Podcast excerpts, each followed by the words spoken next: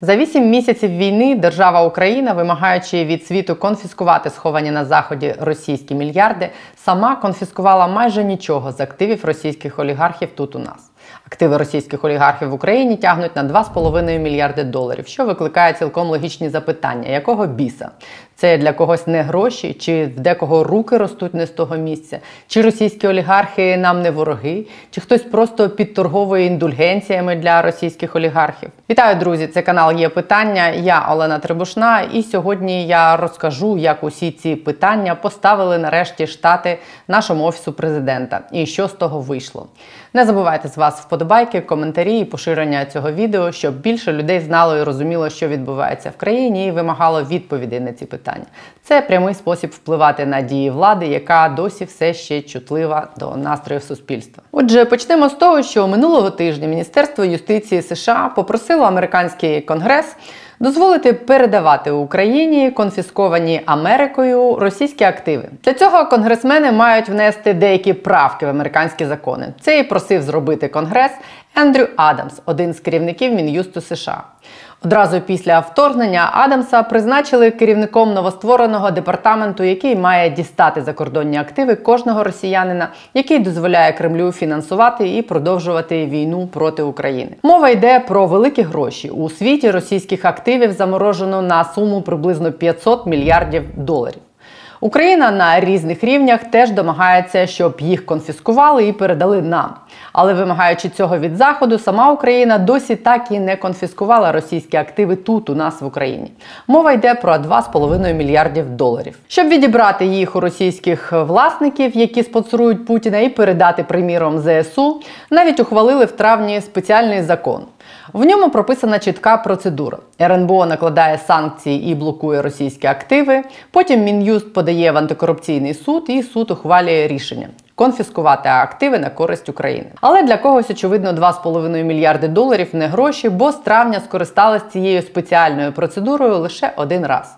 Конфіскували активи Владіміра Євтушенкова одного з найбагатших олігархів Росії, наближеного до Путіна. Він заробляє зокрема і конкретно на торгівлі зброєю. Приміром, його компанії роблять радіолокаційні станції в Воронеж. З допомогою цих станцій виявляють балістичні і крилаті ракети. Конфіскували у Євтушенкова 17 об'єктів нерухомості в Україні і частки в кількох українських компаніях.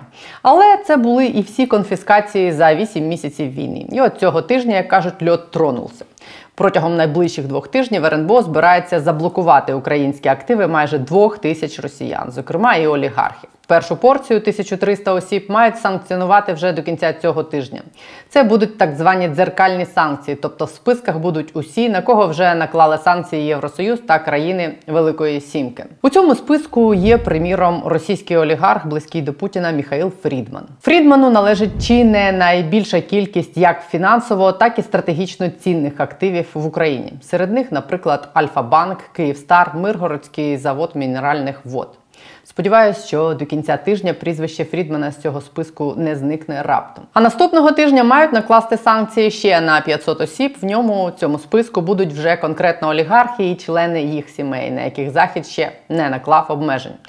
Приміром, жодна країна світу не наклала санкції поки що на такого собі Владіміра Крупчака, колишнього депутата Державної думи, який володіє просто якоюсь неймовірною кількістю активів в Україні. Словом, на українські активи всіх цих дерипасок і Ротенбергів протягом цього і наступного тижня РНБО має накласти санкції, заблокувати їхні активи і запустити нарешті процедуру конфіскації. Поспішає влада тому, що кілька тижнів тому Сполучені Штати, особисто президенту України, висловили невдоволення тим що Україна не робить того, чого вимагає від них. Президент влаштував розбір польотів у себе на банковій, і всі заворушилися. Зокрема, з'ясувалось, що одним з тих, хто блокував всі ці процеси, був заступник голови офісу президента Андрія Єрмака. Ні, не Олег Тотаров, а Андрій Смірнов. У Смірнова в кабінеті одразу знайшлась ціла стопка санкційних списків, які РНБО проголосувала з лютого по серпень і передала на затвердження президенту. Але президент їх не затвердив, бо весь цей час вони просто лежали в кабінеті заступника Єрмака Андрія Смірнова, який просто не передав їх на підпис Зеленському. Йому очевидно і треба адресувати усі ці чому. Чому 2,5 мільярди доларів не гроші, чому росіяни нам не вороги, чи може чомусь там в офісі президента просто обілечували олігархів. Всі ці питання я буду зараз задавати Віталію Шабуніну, голови центру протидії корупції, який від самого початку лобіював всю цю історію з накладенням санкцій на російських олігархів і блокуванням їхніх активів. Віталій Шабунін сьогодні на є питання. Привіт, е, я вже дещо розказала про те, що, начебто, зрушила з місця ця історія з конфіскацією російських активів в Україні, але хочу, щоб ти більш детально про це розказав. Е, чи є в тебе впевненість, що зараз цей процес таки запуститься? Що протягом найближчих там двох тижнів РНБО Мін'юст е, зроблять те, що ви від них очікували, і таки ці російські активи в Україні почнуть конфісковувати? Е, повірю, коли побачу хоча б рішення РНБО, вірніше указ президента проведення рішення РНБО в силу. Поки його не побачу, не повірю нічому. Ну, нагадаю, п'ятий місяць е, РНБО не приймає рішення про е, внесення під санкцію російських олігархів, е, внесення під санкцію, яка дозволяє забрати їхнє майно.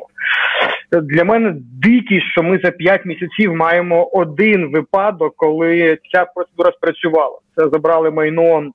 Е, збройного олігарха Євтушенкова, там 100 з чимось е, тисяч квадратних метрів комерційної нерухомості.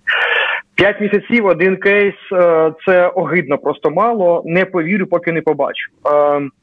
Перше, друге, точно побачу, бо перші місяці ми не публічно вмовляли стейкхолдерів з влади почати робити цю історію. Е, Останні кілька тижнів ми це публічно робимо.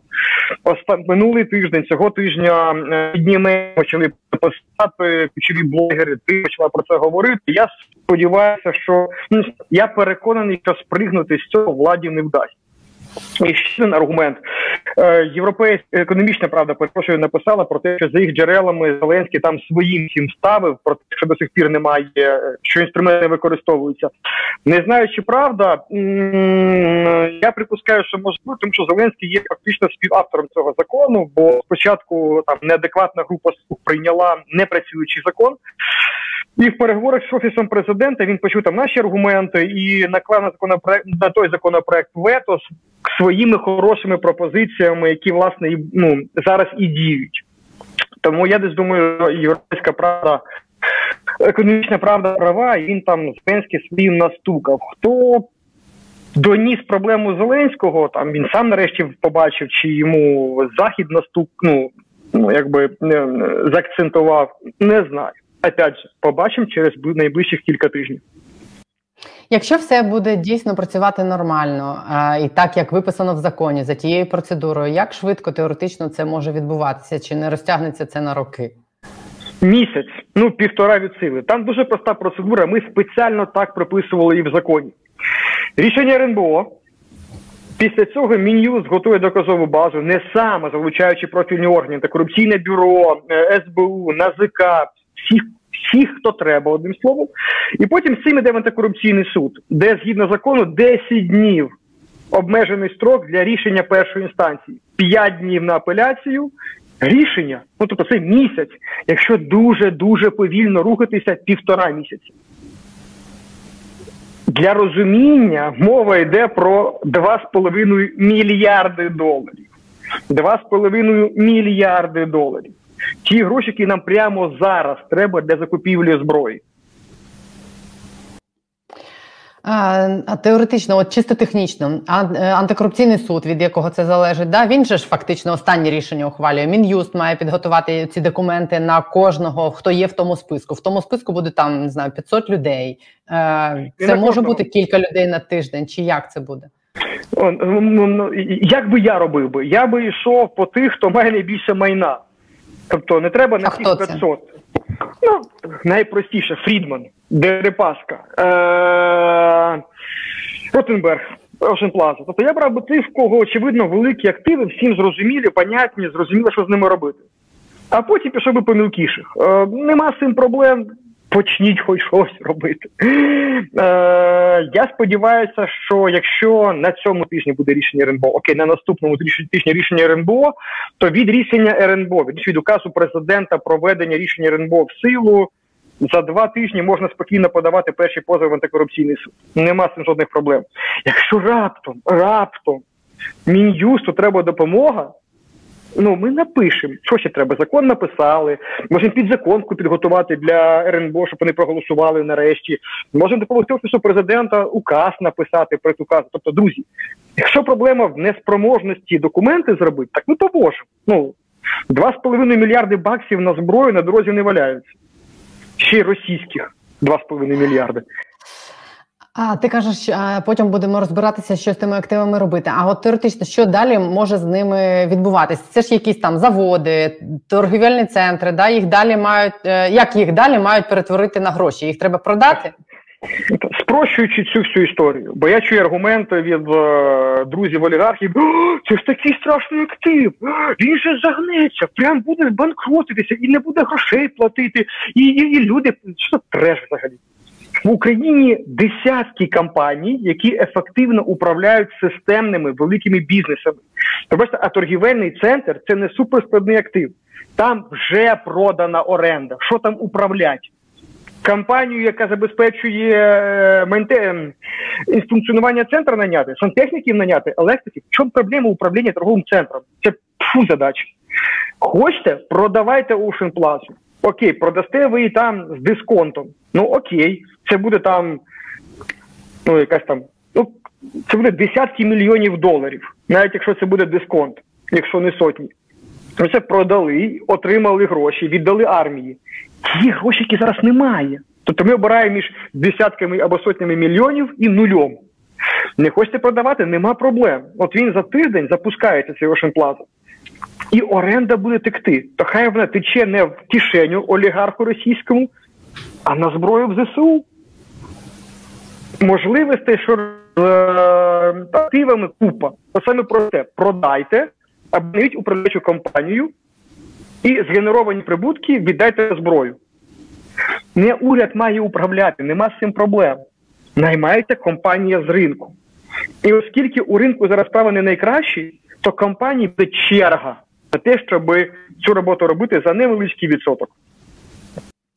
А, Ну, є там і складніші активи, як, наприклад, Альфа-банк Фрідмана. Да? Фрідман довго намагався якось щось зробити, щоб уникнути санкцій. То громадянство було чітке, він хотів отримати, то зараз він хотів влити мільярд доларів в цей свій український банк. Ну і зараз є така думка, що якщо щось робити з цим банком, то це може бути критично сказатись взагалі на банківській системі. І є таке така інформація, що нібито його прізвище має бути в завтрашньому списку. Ну в цьому, який має бути ухвалений на цьому тижні, які дзеркальні санкції на тих, що вже ввели там е, Велика Сімка чи ЄС, і якщо воно не зникне звідти те прізвище, то мені здається, цю історію з цим банком можуть все одно далі е, під прикриттям того, що це системний банк, там багато людей, багато вкладів, багато грошей. Його цей актив теж можуть не чіпати. Я би до того ми перейдемо до обговорення, що робить з активом. Ну окей, якби ви всі інші арешт, ну, конфісковували, а це один не конфісковували. Тоді окей, було б виправдання складний актив. Ну так інші ж теж не конфісковують, простіші. Ну, Торгові центри, комерційна нерухомість, гроші на рахунках, гроші не конфісковують.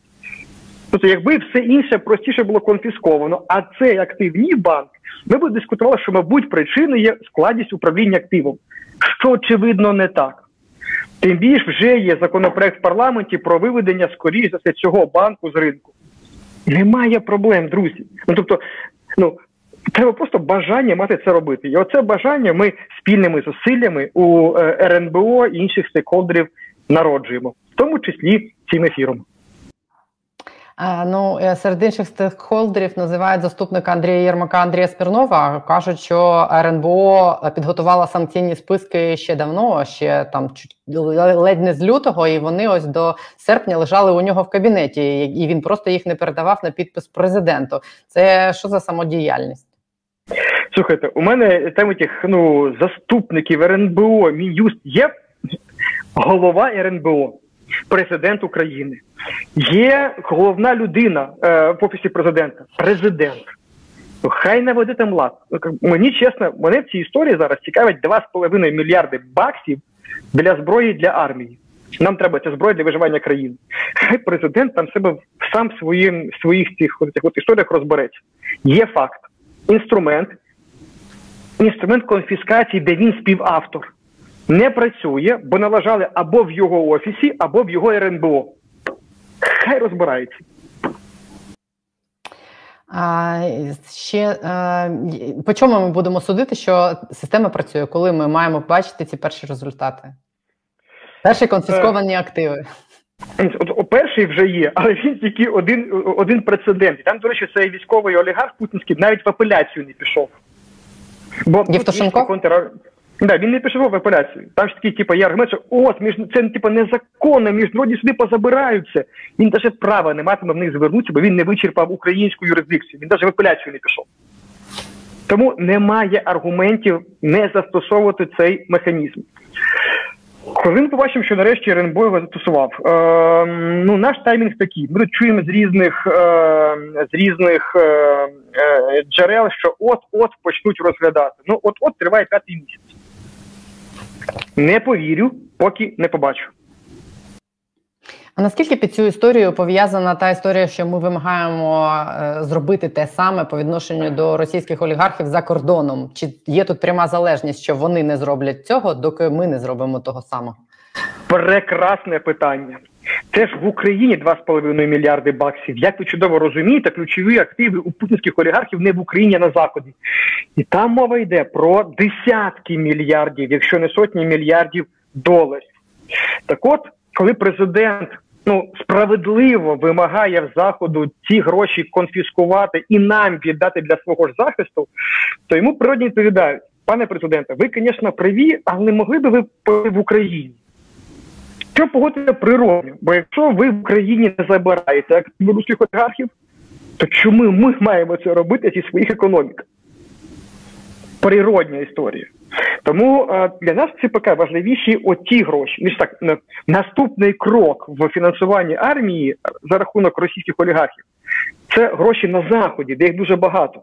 Але давайте почнемо з величезної купи грошей, яка холяра в Україні лежить 2,5 мільярди баксів.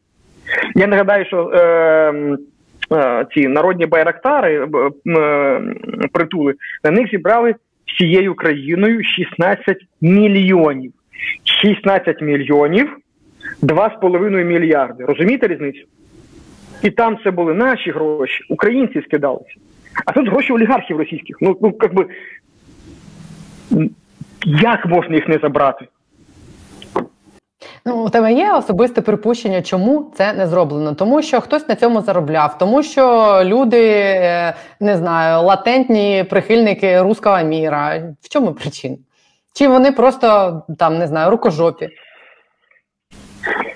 Ну, рукожопость і слабоумія це невід'ємна частина якби українського держуправління. Е, Чи тут лише про це мова? Поняття немає. Тобто, дивись, я би міг рішити от реально на президента в цій історії, якби він не був співавтором інструменту.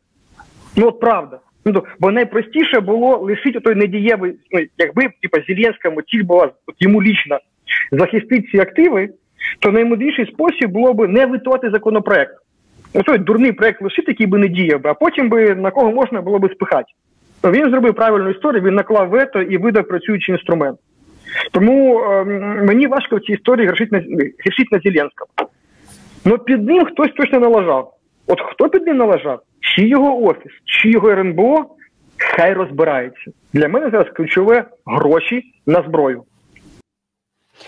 А Наскільки ти оцінюєш е, як реалістичну перспективу е, от віддати Україні ті гроші, які на заході під санкціями? Буквально минулого тижня мін'юст е, звертався до конгресу з проханням там внести відповідні зміни до законодавства, які дозволять це зробити. Ну чи це реальна історія? Чи це не міф такий, що ми можемо ті 300 мільярдів, наприклад, арештованих російського центробанку взяти і да, на відновлення України використати?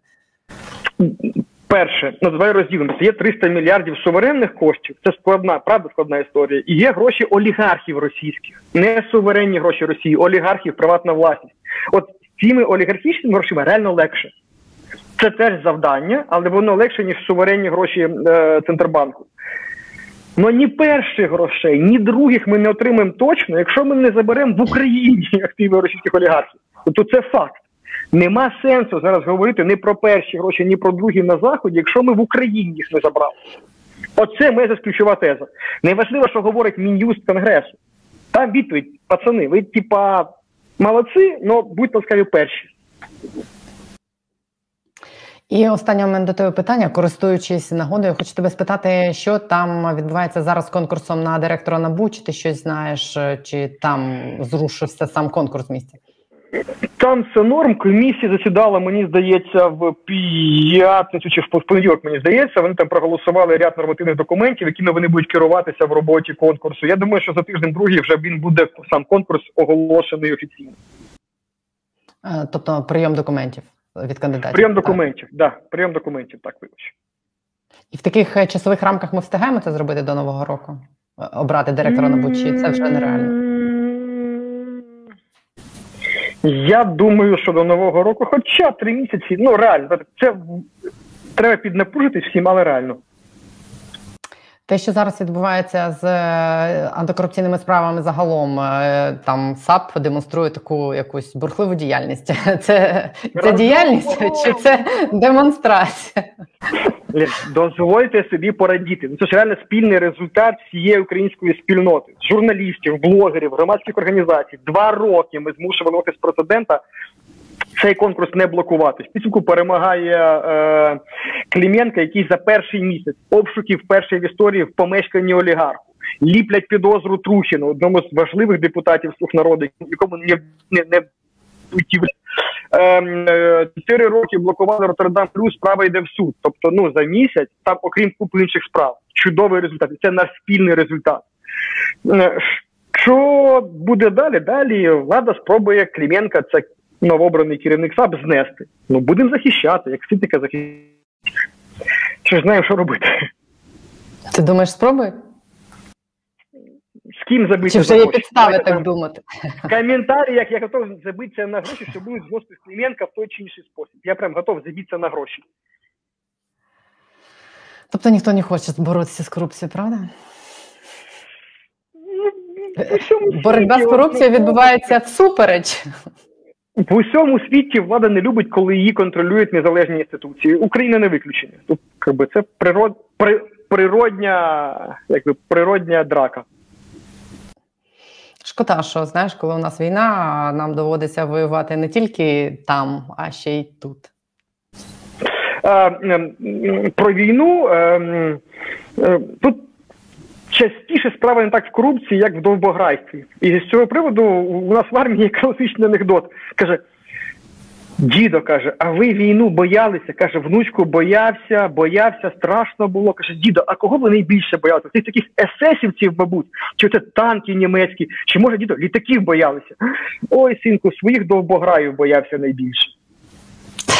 Це про історію з, з твоїм питанням. На жаль, це значить тільки, що нам є над чим ще працювати. Завжди є над чим працювати. Дякую тобі за пояснення. Тримаємось.